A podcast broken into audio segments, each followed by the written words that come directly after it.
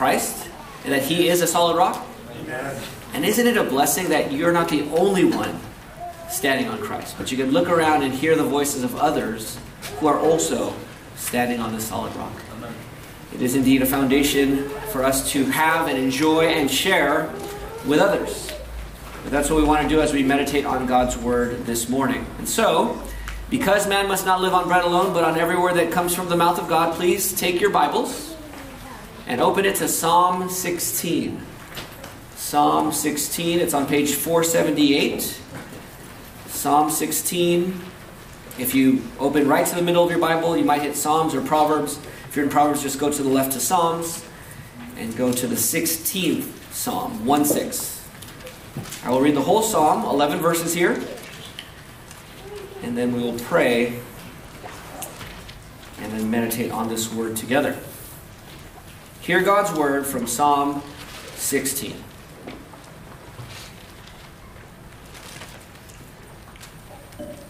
A miktam of David. Protect me, God, for I take refuge in you. I said to the Lord, You are my Lord. I have nothing good besides you. As for the holy people who are in the land, they are the noble ones. All my delight is in them.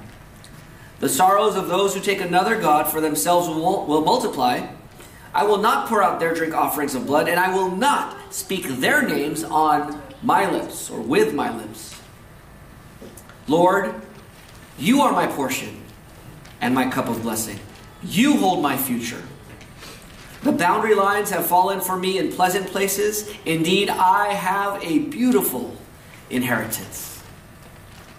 I will bless the Lord who counsels me. Even at night when my thoughts trouble me, I always let the Lord guide me. Because he is at my right hand, I will not be shaken. Therefore, my heart is glad, and my whole being rejoices. My body also rests securely. For you will not abandon me to Sheol. You will not allow your faithful one to see decay. You reveal the path of life to me. In your presence is abundant joy. At your right hand are eternal pleasures. This is the word of the Lord. Thanks be to God. May the word of Christ dwell richly among us in all wisdom. Our Father in heaven, we now come to you and ask you to help us to not only understand this passage, but to feel the joy of this passage. We pray that the burdens on our hearts and on our shoulders would be lightened and lifted, even destroyed.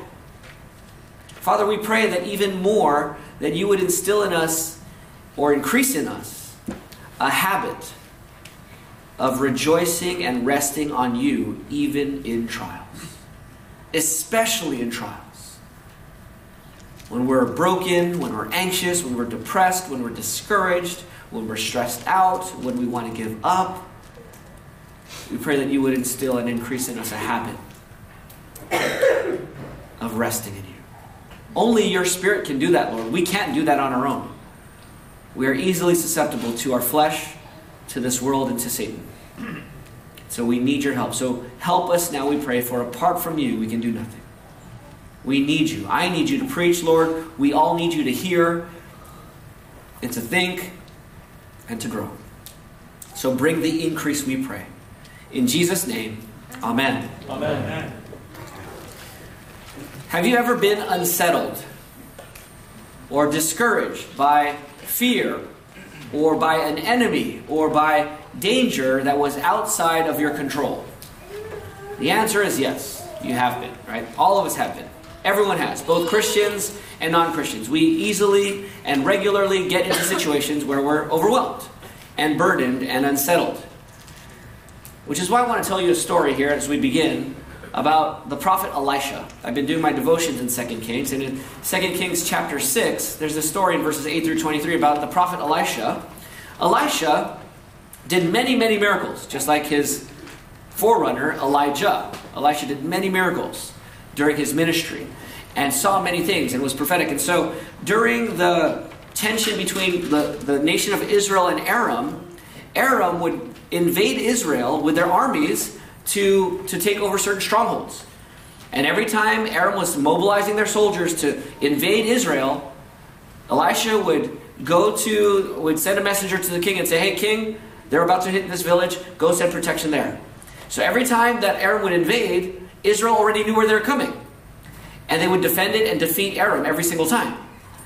And so the king of Aram was saying, Who in my kingdom is betraying us? We must have a what? A, tra- a traitor, a spy, right? A spy. We have a spy who is telling their king where we're going. Which one of you is betraying me? And so he's angry, he's looking around, he's starting to be suspicious of all of his, his leaders, his counselors, his aides, his, his, his military leaders. One of you guys is, is, is betraying me and is spying. And then someone stands up, raises their hand and says, No, no, king, nobody's spying. Israel has a prophet. And that prophet knows what you're thinking even in your bedroom. This prophet just knows what, what God is telling him. And so that's why, that's why we're not able to invade. So the king says, Well, let's go kill this prophet then. And so he, he mobilizes his military to go to Elisha's house. Imagine that. A military unit deployed. Send the whole army to kill one man in his house. And so the military heads over to Elisha's house. And they get there and they're surrounding the house, getting mobilized and ready to invade and attack and destroy and kill Elisha. So Elisha's servant wakes up, you know, stretches, gets the eye boogers out of his eyes, looks out the window, closes the curtain, looks again, and, you know, wipes his eyes down, makes sure he's seeing things. There's, a, there's an army out there. And they're, they're getting ready to start launching arrows and kill us. They're getting ready, they're sharpening their swords, they're about to come, and they don't look happy. They look very aggressive. And so the servant runs to Elisha and says, Master, there's an army outside. He goes downstairs, opens the door, looks, closes the door, looks again. Master, there's an army outside. And so they go out, and it's not an understatement to say that the servant is stressed. He's unsettled. He's overwhelmed by fear overrun and his heart is unstable. And so him and his master go and they look out at this army and he looks at his master and his master is just calm. It's like he's just waking up, it's just another day. And the servant doesn't understand what's going on. Master, there's an army here. And so Elisha just says, he just maybe closes his eyes, maybe looks at them and says, Lord, Open my servant's eyes. And then all of a sudden, the servant looks out. And you know what he sees? Behind this military of Aram, he sees the armies of heaven. Angels. The chariots of God surrounding the military of Aram. Now, when the servant saw it, do you think he was still scared? No. He wasn't scared anymore. So then the army starts coming in to invade, and Elisha just says, God, blind them. And they all get blind. And then the story continues, but you can read that on your own at home for homework, okay? That's in 2 Kings chapter 6. The point here is that Elisha was in a place of glad security. Can you get to the place of being like Elisha? Where you rest in glad security? The servant was not in glad security. He was very insecure and unsettled until God opened his eyes. And all of a sudden, around he sees the military of heaven, and all of a sudden, he was now in a place of glad security. We all want to live in a place of glad security. That's where we want to live. That's where we want to live. And this psalm, God wants us to live there. And He gave us this psalm so that we would live in a place of glad security. Not by taking the army away, not by eliminating the threat, but by overwhelming our hearts to see greater things so that we are not threatened and unsettled in the ways we would be otherwise. Because this world is broken. You live in a broken world, your bodies are broken. If you're over 40 like me, you feel your body breaking down. There's sin in our world. We have demons that are very active in this world and even here among us, among this people, right here in this room. We wrestle not against flesh and blood, but against principalities and powers in the heavenly places. We have an enemy, Satan, who is roaring around like a lion seeking someone to devour. And he's greater than us and stronger than us. And then we have our own sins, our own flesh to deal with, our own doubts. Even when we know the Bible, our knowledge of the Bible is dysfunctional. That's why we always, that's why we often do what we know we shouldn't do, right? We know better, but we don't really know it the way we ought to know it. And so our knowledge is dysfunctional. So, yeah, we, we're easily insecure and unsettled. So we're worried, we're anxious, we're restless, we're discouraged, we're deflated. And the good news is we don't have to live in fear. We don't have to live in worry. We don't have to live in defeated discouragement.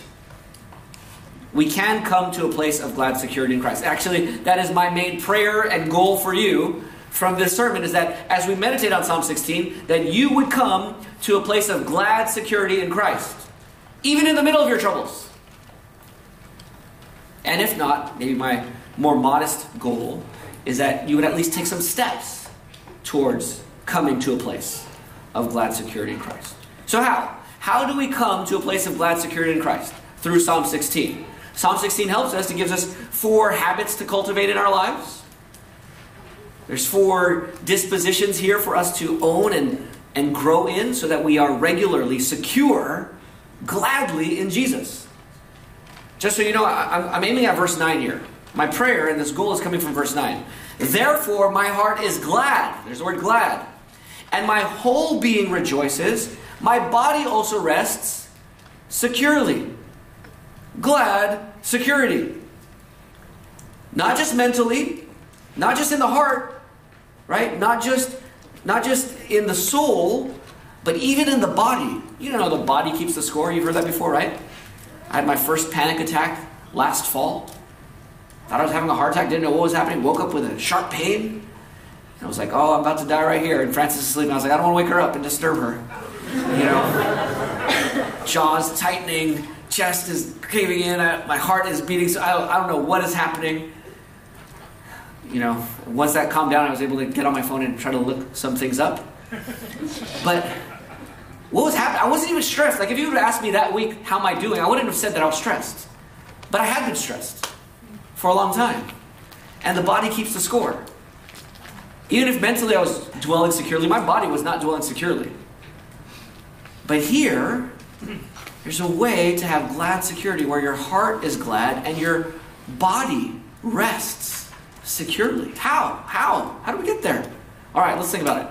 Number one, verses 1 through 4, pray for protection. That's what, that's what David's doing here. He's praying for protection. Look at verse 1. Protect me, God. That's a prayer. God, protect me.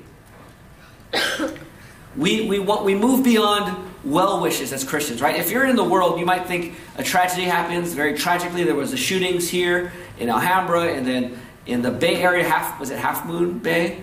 Um, that second shooting the, the, next day, last two, two weekends ago, and then we have an earthquake around the world, on the other side of the world, where we have loved ones who are there participating in certain helps there and relief in that, in that area of the world. And we feel we feel the stress. And then people say, oh, our thoughts and prayers are with them. And then you hear the atheist say, what good are thoughts and prayers? That's nothing. Go help, give money, go. Away with your thoughts and prayers. As Christians, we don't subscribe to that way of thinking. We know that prayer does something. Because there's someone on the other side of that, that request, right? We have a God who hears our prayers. That's why Jesus told us to ask, and you will receive, seek, and you will find, knock, and the door will be open to you. Because God hears and God acts. So why should we ask God for protection? Look at verse 1b. For I take refuge in you. And verse 2 I said to the Lord, You are my Lord, I have nothing good besides you. So why should we ask God for protection, even with some degree of confidence? Because we take refuge in God, and look at verse 2 He's our Lord, and you have nothing good besides him. All of our goodness is in you, God. That's why we're asking you, God, for protection. Because all of our goodness is in you. We take refuge in you. You're our shelter in the storm. Even now, as, as we're praying for those in Turkey and Syria, as the, as the earthquake has toppled buildings, it is snowing, or it's been snowing over there. And what, are they, what do they need? They don't just need food and clothing, they need shelter. They need a refuge from the, the temperature and the weather that will kill them, right? And who is our refuge? Who's our shelter? God, you're our shelter. That's why we're asking you for protection, because you are our refuge, you're our shelter, you're our safe place. And then verse 2 I said to Yahweh, You are my Lord, you're my master. Jesus said, No one can serve two masters. And here, David is saying, God, I don't have two masters. I don't serve my job and you. I don't serve my church and you. I don't serve pleasures and you. I don't serve money and you. I don't serve my self centered aims and you. I have one master, and that's you. So, Lord, hear me. Protect me. There's pressure. David was on the run for a large chunk of his life from King Saul. He had no place to live. Where's his refuge? Where's his shelter? He would go hide in caves, but then Saul would find out he's in that cave and he'd have to go to another cave. So, where was his refuge? In God. Even later, when, when David was king and secured the kingdom, he still went on the run again from his son Absalom and was on the run. Even in his own palace, he wasn't safe. He had to run out of his palace because he was going to get killed. Where was his refuge? His palace? His bedroom? No. His refuge ultimately is in God, his Lord. And then look at verse 2, the second part of verse 2. This is an astonishing statement. I have nothing good besides you. Is that exaggeration? Hyperbole? I have nothing good besides you, God. Lord, you need to protect me in my stressful situation, on my deathbed, because I have nothing good besides you. How many of you think that's overstatement? Raise your hand. He's, just, I mean, not, not in a wrong way, but it's hyperbole. He's just exaggerating here for effect. How many of you think, no, that's literally actually true? I have nothing good besides God. Okay.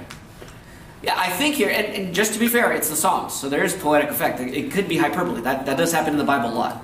I don't think that's the case here because um, it is a true statement. I have nothing good besides God. Why? we went through James. James, we're going through James. James 1 17 says, Every good and perfect gift comes from where? From above, from the Father of lights, with whom there is no variation or shadow of turning. I don't know which translations those are, but I'm sure that's not the CSB, but something like that. But every good gift and every perfect gift comes from above, from God, to you. Not only that, all of the goodness that you experience is only good because it is connected to God. All the goodness you experience, Christian or non Christian, every good you experience is only good because it's connected to the true God. That's why Satan can't make evil appealing without taking a piece of the goodness of God's gifts to make you want it. Satan doesn't just create evil as appealing because there's no appeal in evil in and of itself. He has to mix it and distort it with some of the goodness of God that God has created for you to enjoy, for you to be tempted to want it. You have no good besides God. If you're not a Christian this morning, I want to tell you, you have nothing good besides God. No, I got my friends. Well, why do you like your friends? Is it because they're mean to you and they always pick on you and they put you down? Is that why you have, why you love your friends? No, that's not why you enjoy your friends. You tolerate that in your friends. You like your friends because they're nice to you, because they're kind to you, because they care about you. You know why they care about you? You know what that shows? That's an echo of whom? of God. They're made in God's image. PJ, I don't have any friends. I like my job. I like my work. I have goodness in my job. My job is good. I love the work I do. Well, who created work? Who created you to work? Who created work to be pleasurable even, the, even if there's thorns and thistles? God did. Who are you feeling like when you do a job well done? You feel like God feels. We can say that. Every good you experience, social good. Well, PJ, I, I like my health. I feel, I feel strong. I feel healthy. I like how I feel when I work out and exercise. Why? Who made your body? What is your body? Who are you made in the image of? Every single good you experience is only good because it's connected to God. You have no good besides God. David knows this. David knows this. All our good is in God. There's no good beyond God. There's no good detached from God. There's no good above God. And so, if I need preservation, if I need protection, if I need the goodness of safety and glad security, I have to go to God. All my goodness is in God, including glad security. So that's why we go to God confidently, because all of our good is in God. Now, who, who wrote the psalm? David wrote the psalm. Is David a sinner? Yes. Yes, and the wages of sin is what? Death. So what does he deserve before God? Death, eternal death in hell forever. Is that good? Is that a good experience to go to hell forever? No, that's the, the worst of all experiences to go to hell forever. How can David say, I have good in a holy God, when David's a sinner deserving God's good wrath, God's righteous judgment? How can a sinner, adulterer, liar, self centered man like David, how can he say that I have good in God? He can because, even though he's a sinner, there is the, the good God has done good things, and he's given us the good news of those good things. What has God done? God has saved sinners by sending his son Jesus to die on the cross for our sins and rise from the dead. God has sent a substitute to take the penalty for our sins on himself. Now, David lived a thousand years before Jesus, so he didn't know about Jesus by name, and he did not know that Jesus died on a cross in Jerusalem, but he did know about the Day of Atonement. He didn't know about the sacrificial lamb. He didn't know about the daily sacrifices where you would slit the throat of the lamb or the goat and confess all of your sins, and the priest would say that your sins are now on that goat, and you're now forgiven of your sins, David. Your sins are now covered in the death of a lamb or a goat or a bull, a sin offering. God is a forgiving God. God is a gracious God. God is a good God. He's good to sinners who deserve hell. So, if you're not a Christian, I have good for good news for you. God can be, he already has been good to you, but he can be good to you forever and save you from hell and save you from your judgment and save you from your selfishness. He can save you from yourself. He can save you from the wrath of God that you deserve. And he will if you repent from your sins and repent from your own goodness and trust in Jesus Christ alone.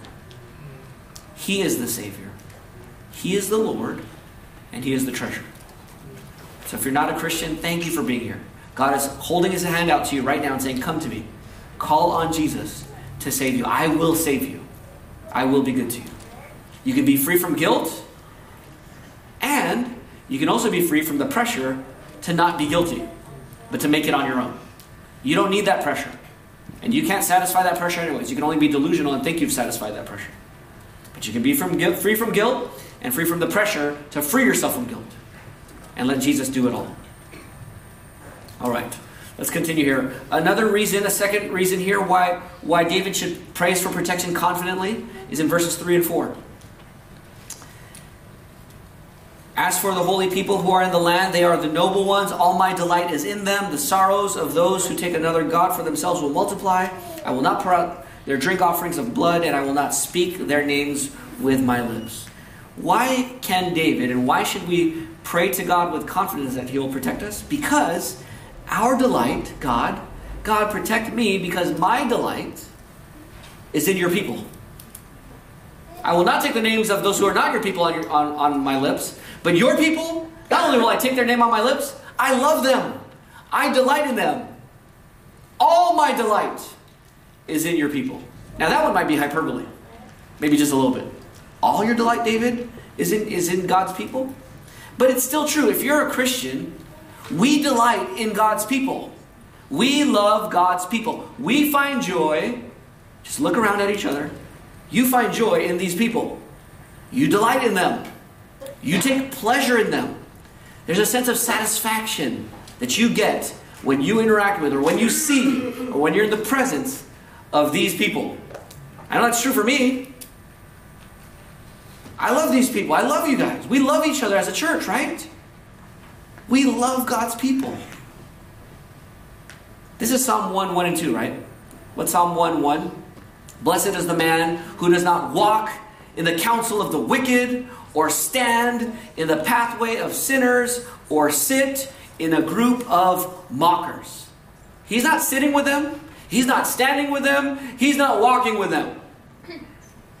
His delight is in the Lord's instruction, and on His law he meditates day and night. And when you when you meditate on God's instruction, you not only delight in God's instruction, you light, you delight in God, and you delight in the people who delight in God and God's instruction.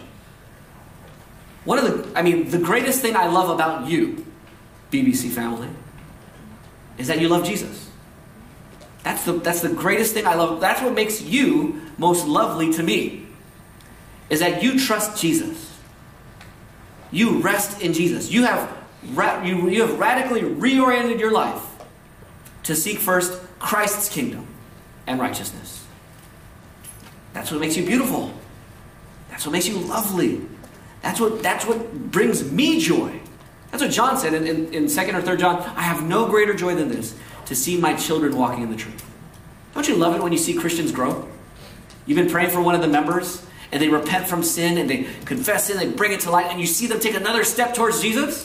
Does that bring you joy or delight? For all God's people, it does. All of our delight is in them. This is Romans 12, 1 and 2, right? Be a living sacrifice. Do not be conformed to this world, but be transformed by the renewing of your mind. And so you love those people who are not conformed to this world, but transformed in Christ by the renewing of their mind. Why? Why do we love God's people? Because our closest company cultivates our communion with our King, right? Our closest company cultivates our communion with our King. Have you ever heard this little quip that you are the sum of the five closest people to you? Have you guys heard that before? That might be a little bit of an overstatement. But but think about the people you spend the most time with. The five people you spend the most time with. You reflect them in large measure in your life. Not just time, like quantity of time, but like invested time, where you love spending time with those five people. Do you notice that you're kind of like them in a lot of ways? You become like each other, sort of, right? And that's why David loves God's people. And that's why I love you. Because you help me love Jesus more than I would without him. That as we spend time together, we help each other to our greatest joy Jesus. So we can trust God to preserve us and protect us as we pray to Him because He gives us all the goodness we have in Christ and He has made us part of His covenant people. So, church family, Christian, pray to, pray to God and ask God for protection. King Saul didn't pray to God for protection when King Saul was distressed. He went to a spirit medium to consult the dead and raise up Samuel, if you know that story. David, in contrast to King Saul, King David looks to God for protection. Another application for us as a church is pray for each other. Pray for each other, intercede for each other, and specifically, according to this verse, pray. What should we pray for each other? Pray for what? Look at verse 1. Pray for what? Protection. protection. Does your church family need protection? Didn't Jesus teach us to pray? Lead us not into temptation, but deliver us from the evil one. The evil one. Because our people are endangered to the evil one? Do you pray for the protection of your fellow church members? Pray for protection. Pray together. Share prayer requests with each other. Go to prayer meeting on, on Sunday nights. And if you're not, if you're discouraged in your Christian life, let me just encourage you. God hears your prayers.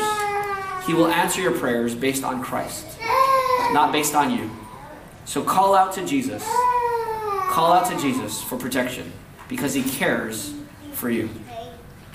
All right, that's the first way, first habit to cultivate is pray for protection if you're going to come to a place of glad security in Christ. How? First, pray for protection. Secondly, embrace your share. Embrace your share or embrace your portion.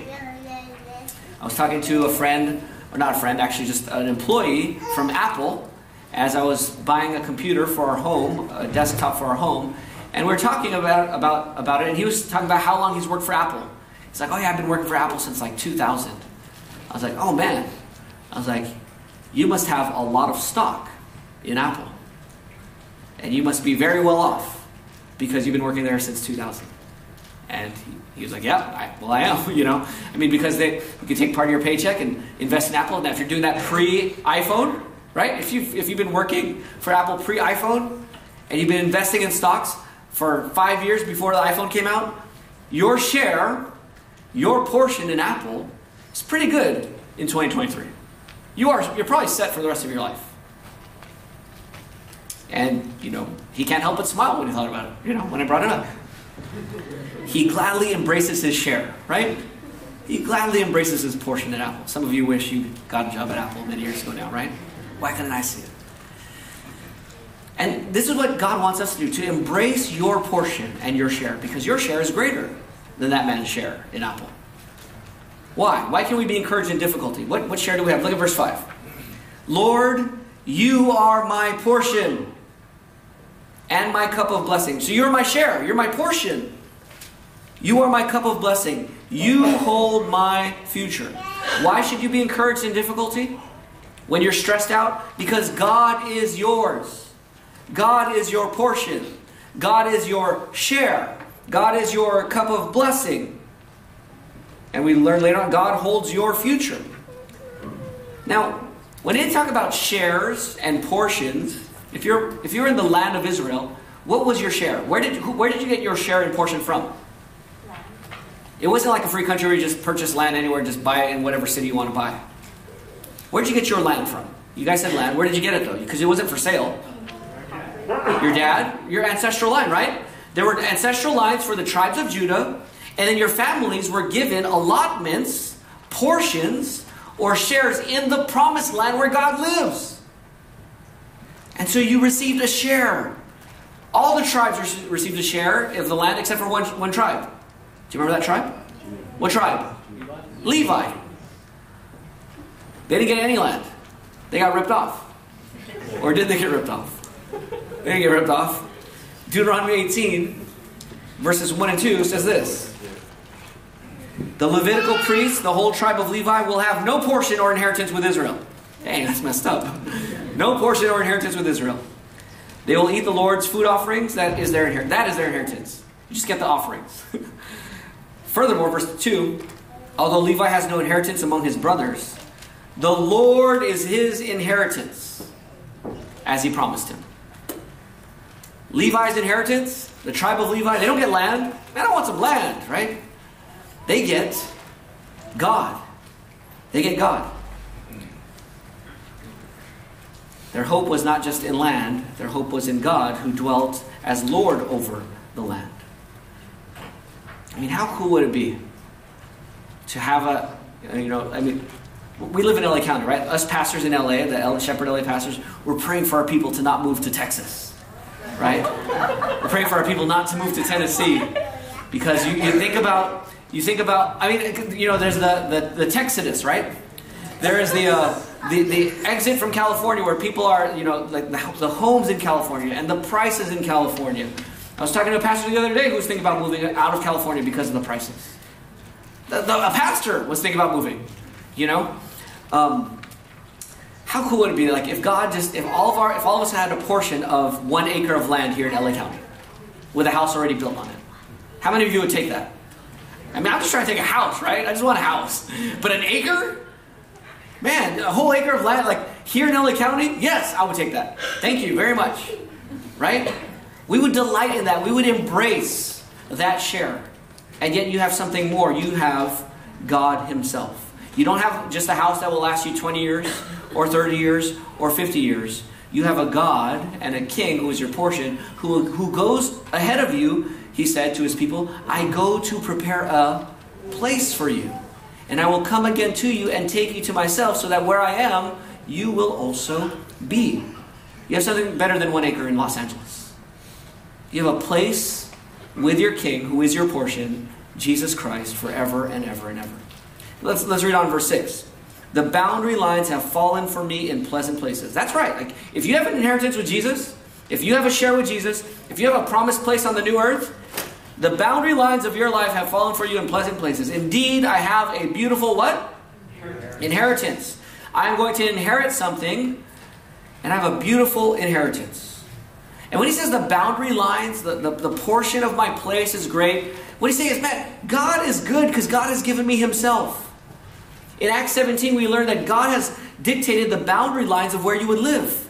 The time when you would be born, the time you would die. The places you would, you would go, and now on our on our iPhones, it actually traces where you can go, right? So you could actually just kind of trace your actual line of where you move around, which is kind of crazy. But for God, all of those lines are already set by God.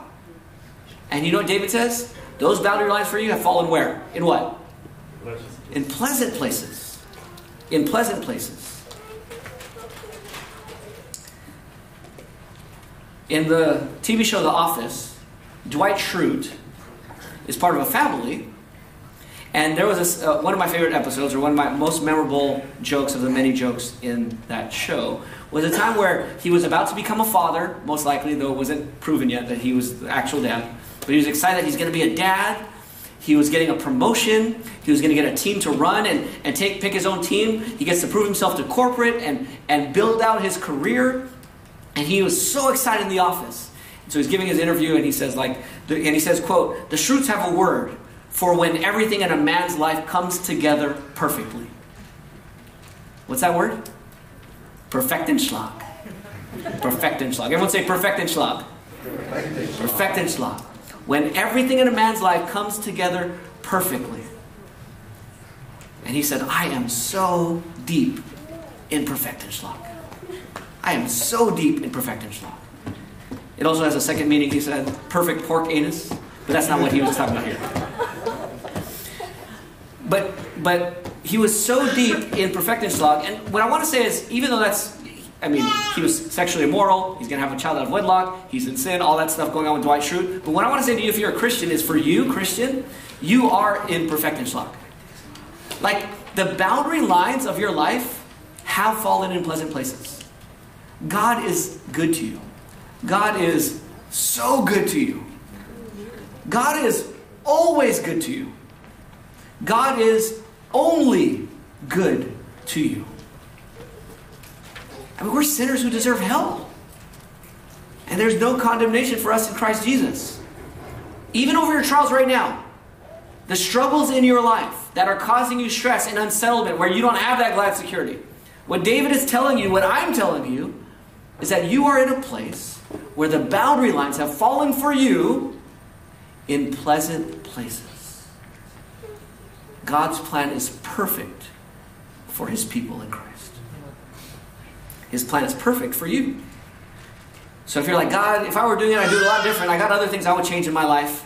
If I could be sovereign just for a day and, and just tweak the plan, would you have any tweaks for God? I have some suggestions for what God might do differently. But we know that God is wiser than us, right? We know that God is better than us, right? And so therefore we can rest in God's plan. Look at verse 6, the end of verse 6. Indeed, I have a beautiful inheritance. And so we sing songs like, Riches I heed not, nor man's empty praise. Thou, you, thou mine inheritance. When? Right now and always. God, you're my inheritance. I embrace my share. I embrace my portion. It is good for me. You are heirs, brothers and sisters. You have an inheritance. God has granted you a land of promise because He is your Father, and Christ has shared His inheritance with you as His brothers and sisters. He's given you Himself. He cannot give you more. Do you understand that? God cannot give you more than He's already given you? That's what Romans 8.32 says. He who, he who did not spare His own Son, but gave him up for us all. Paul says, How will he not also with Jesus graciously give you what? Everything. All things. Everything you need. Every single thing that is good for you, God will give it to you. You know why? He gave you who? He gave you Jesus. And if he gave you Jesus, he's going to give you the grace for your trial today. He's going to give you grace for that hard relationship you're in. He's going to give you grace for that difficult, awkward, awkward conversation you need to have. He's going to give you grace for the financial stresses and the financial needs you need to meet in your life here. He's going to give you grace. He's going to give you what you need to face death and your, your ill health. Or, for some of us, very soon we're going to find out that we have ill health and a terminal situation, probably. And in that moment, God will give you the grace you need. He'll give you everything He needs. He, he, he can't withhold anything from you. He doesn't withhold any good.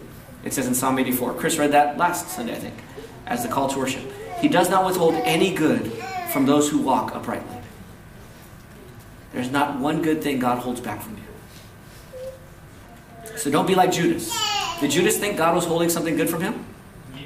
Yeah. So what did he take? He's like, well, I might as well get as much as I can. So what did he get? 30 pieces of what? Of silver. Because he thought God was giving him the short end of the stick. He did not want to embrace his share of what he would have had in Jesus. That's a picture of all of our investments when we choose against Jesus, right? You choose against Jesus in the decisions you're making today, you're just choosing eternal folly, eternal shame and damnation. So remind each other of the future inheritance. If you're not a Christian, I just want to let you know that God is inviting you to the new earth. He's inviting you to have a place among His people. He's inviting you to have Him as your share, as your inheritance, and have that hope. So, church family, pay special attention to the lines we sing to each other when we sing about heaven.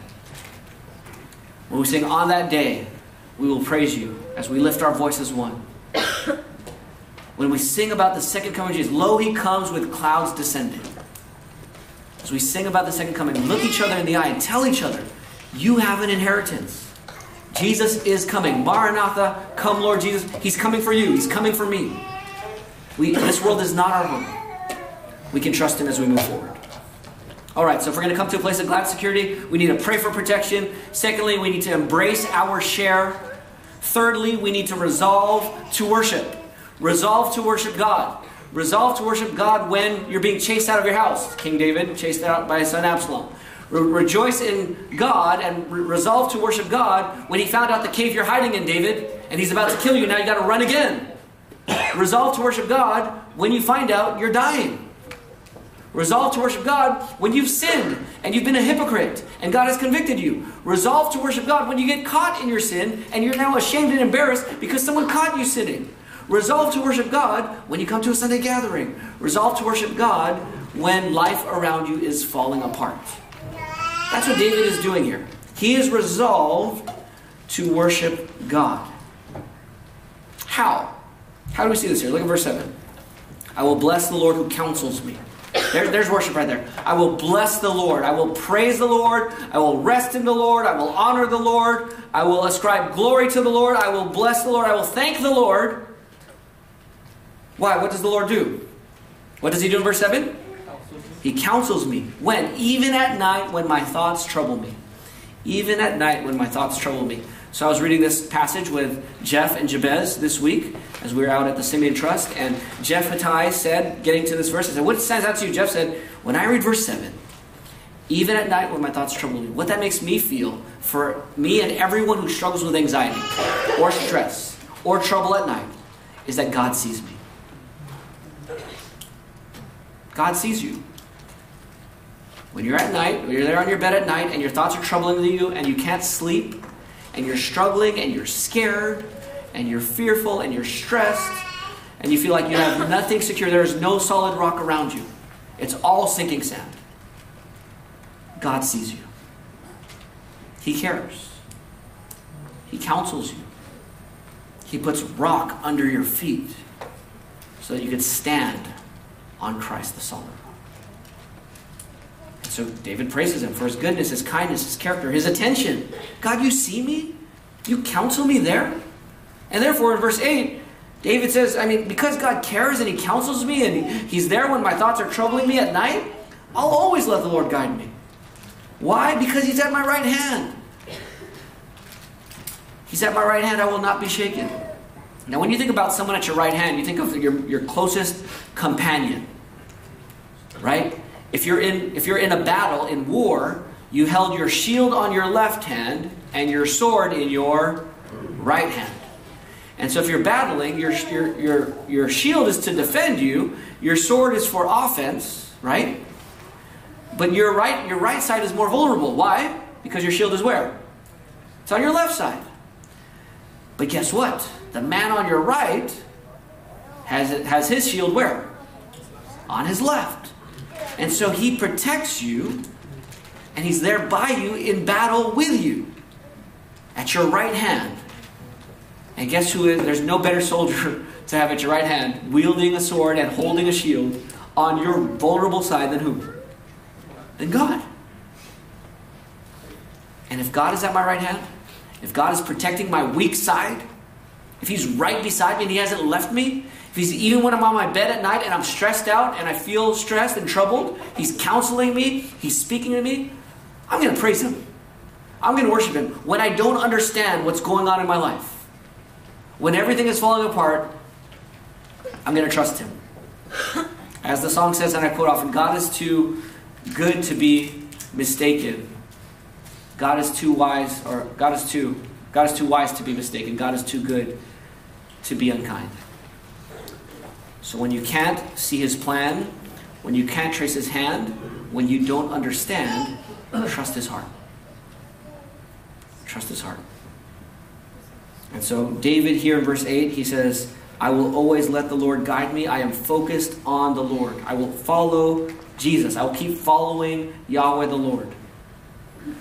And that's what we're saying when we sing the song, Be Thou My Vision. That's what we're saying. God, be my vision. Be Thou my vision. Be in front of me. When I look forward, who should I be seeing? Lord, you be my vision. Be Thou my vision, O Lord of my heart. Not be all else to me, save that Thou art. Thou my best thought, by day or by what? By night, when your thoughts trouble you. What's my best thought at night when my thoughts trouble me? Thou, you are my best thought, by day or by night. Waking or sleeping, your presence, my light. You're at my right hand. You're protecting me. You're guiding me. You're counseling me. You are my light. David knew that Yahweh was always with him, so he was not shaken, but confident, even in trials and even being overwhelmed. The peace that passes all understanding could guard his heart and mind, even when the trial is still there. So, church, so Christian, praise the Lord. Listen to the Lord. Follow the Lord. Focus on the Lord. Make him your vision, not just after your trial is over, but in the middle of your trial. And church family, let's keep gathering together. Keep worshiping together. Keep singing and praying and praising and listening to God's word together. Keep sitting down next to each other. Keep greeting each other. You know why? Because when you do these things, you encourage others to worship the Lord in the middle of their trials. That's what you do.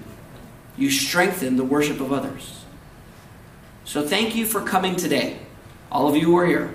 Thank you for being here this Sunday. Thank you for waking up, getting ready. Some of you didn't feel like coming today, but you're here. Thank you for coming. Because even if you didn't feel like being here, you're blessing us. You're helping us resolve to worship the Lord. You know, I read um, what's the difference between attending a comedy show and watching it on Netflix? Because I'm writing this article on like the importance of proximity and being at church. And there are three things in this article about the importance of focusing or the importance of being like in a comedy show versus watching it on Netflix. And part of the point is his first one is that laughter is contagious, right? And so when you laugh with other people and other people are laughing, even if it's not as funny to you, you laugh more if you're around people.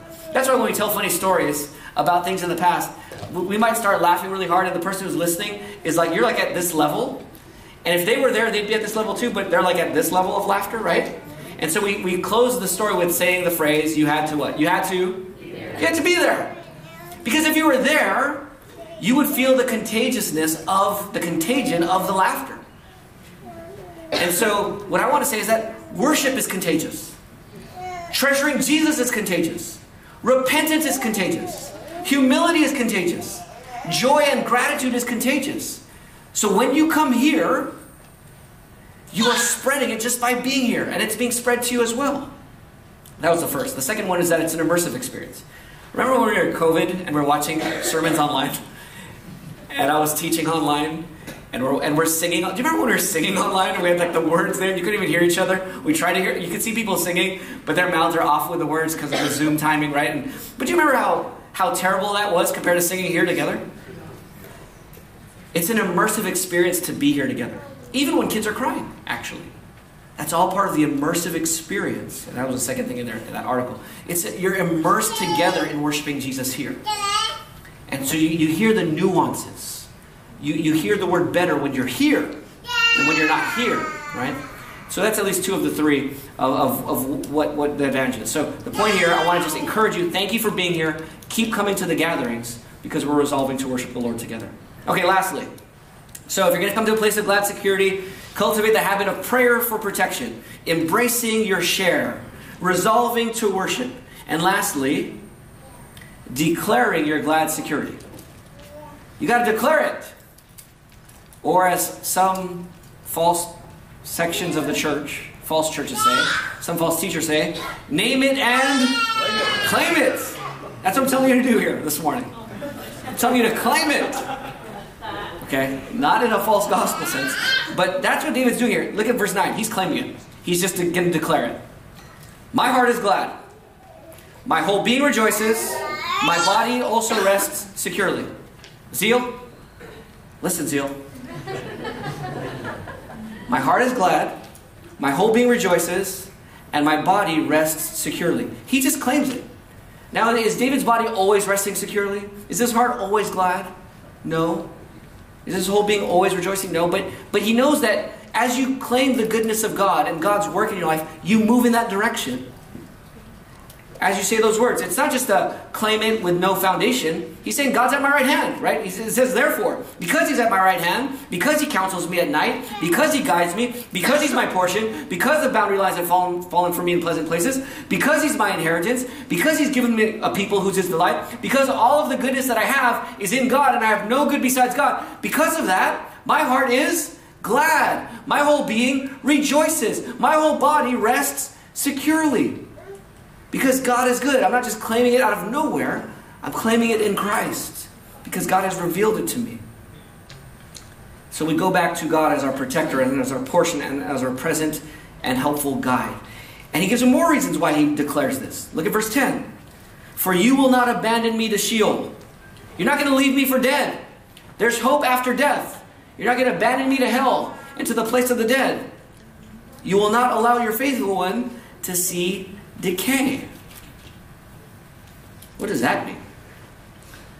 Now, Peter picks up on this in Acts chapter 2, and Ryan read it for us, Acts chapter 2, verses 23 to 32. Peter's going to come and preach on this passage tonight, so come back tonight.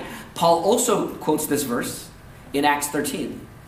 And I was listening to a sermon on, on Psalm 16, and it hit me when I was listening to the, the preacher didn't put this out there, but it, when he said it, it sparked a thought in my mind, which was Psalm 16, do you guys realize that we have been meditating on Psalm 16 for the last 52 minutes and 29 seconds, according to my timer? And, and in this meditation, do you realize that this was the first, this text was in the first sermon ever preached post Pentecost? We're meditating on a text that's the first sermon ever preached among Christians on this side of the new covenant when the Holy Spirit came down. This is an important passage. It's a very important passage. Verse 10 is very important. Why? Because it says, You will not allow your faithful one to see decay. Did, did David's body decay? At least, is it decaying now? It's gone. It's decayed, right? For now. It will be resurrected, but right now his body is decayed. In one sense, it won't see decay finally because David will rise from the dead. But Jesus knew, because Jesus talks about the David Christ connection in Psalm 110, which is also quoted in Acts chapter 2. And then Peter learned, and then Paul learned from Jesus and from the apostles, Paul learned from the apostles and from Jesus, that this is not just talking about David. It's actually talking about who? Jesus. Jesus would not only die for our sins. Did Jesus' body decay? No, it never did. Why? His body was laid in the tomb on a Friday, and it was raised on a Sunday, on the third day. Not even three full days, just on the third day. At sunrise, or before sunrise, Jesus' body was raised from the dead. And so now we know, by God's clear revelation, that we will rise from the dead. That's why your body can rejoice. That's why your body can rest secure. That's why you can have glad security. Okay? And then verse 11. Let's look at verse 11. You revealed to me the path of life. You reveal the path of life to me. In your presence is abundant joy, and at your right hand are eternal pleasures. God revealed to you, reveals to David the path of what? Life. The path of life. The way of life. The way to get life. The way to have life. the way that is life. Does that remind you of any verse that Jesus spoke?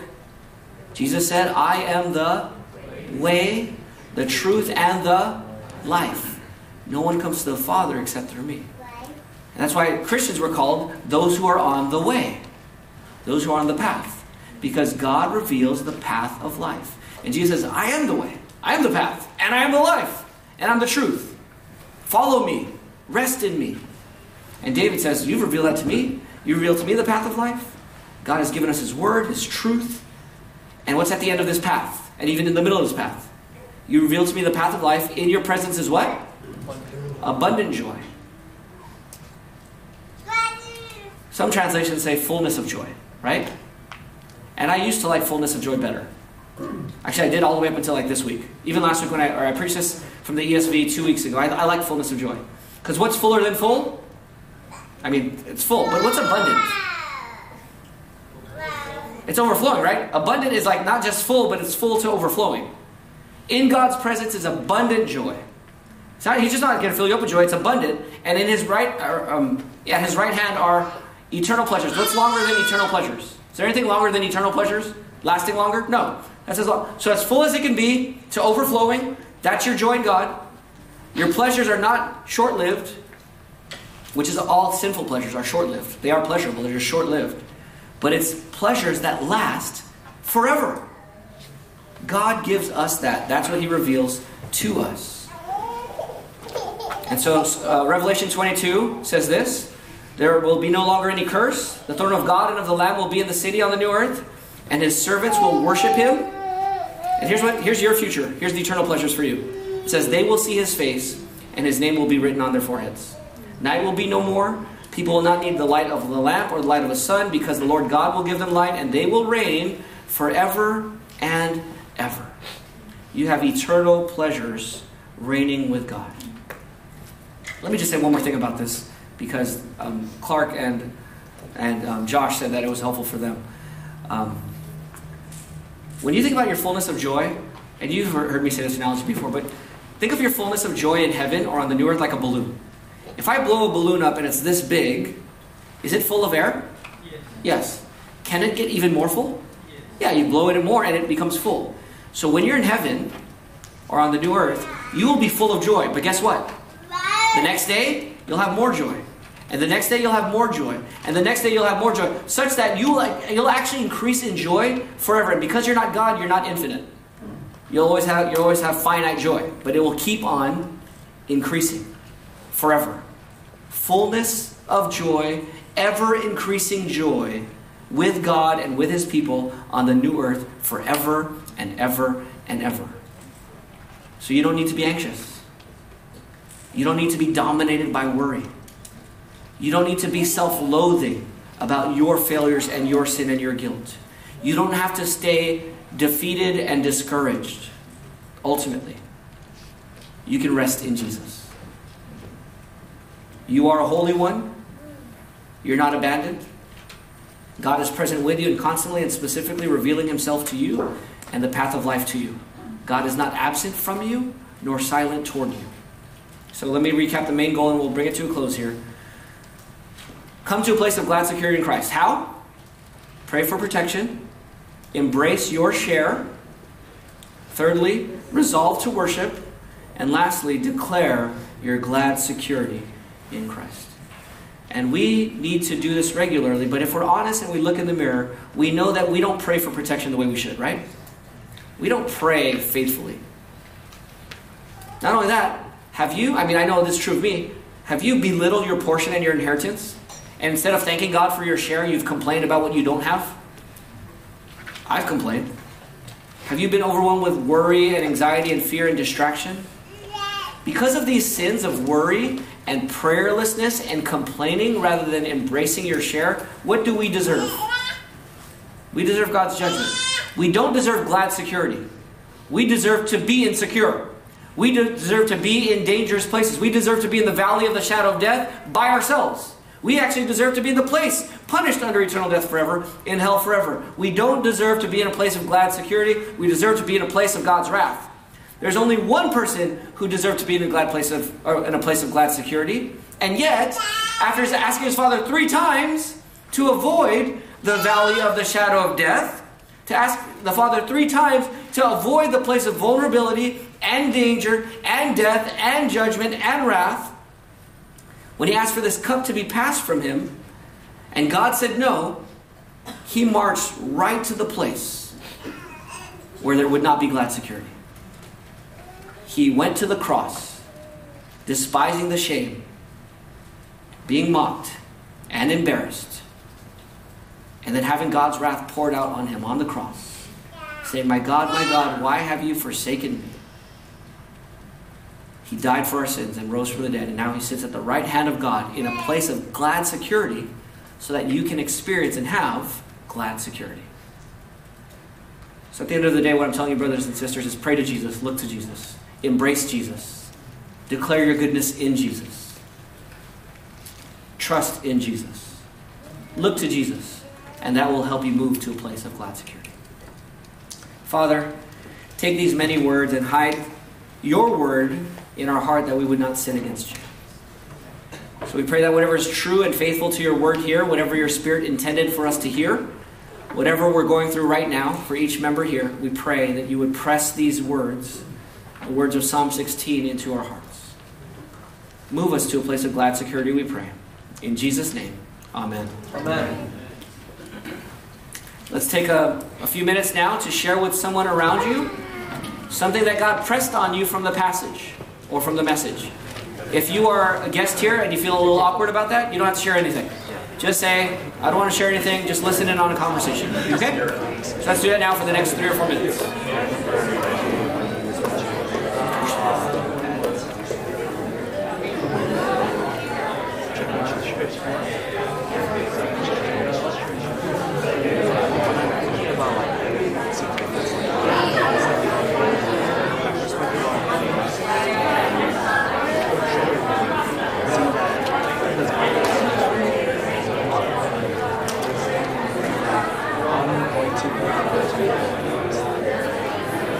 It's,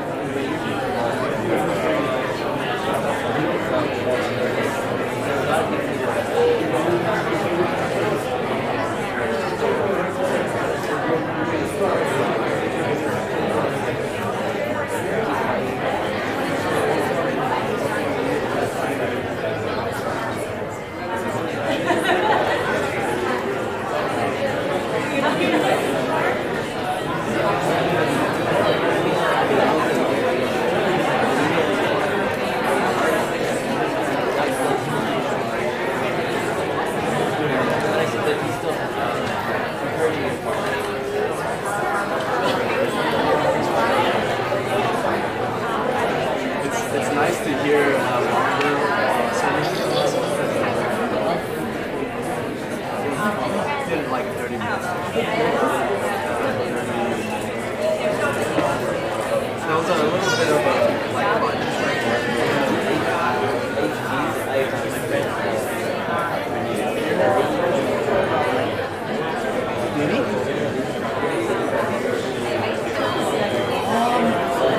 It sounds kind of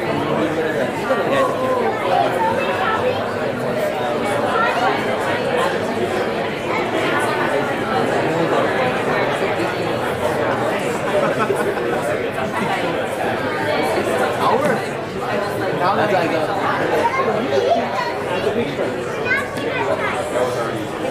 Yeah, I, I think, but I, I think an hour is good. Do you, do you like sour? I'm used to this. Before I started looking at that,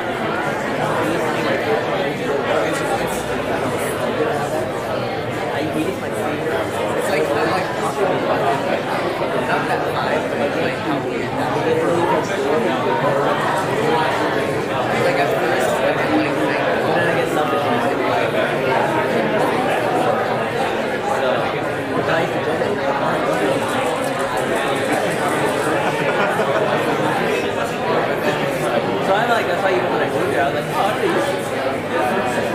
Okay, everyone, let's go ahead and grab your bulletin.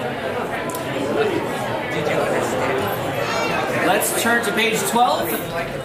Let's stand together. Let's all stand together. Grab your bulletin. Turn to page 12.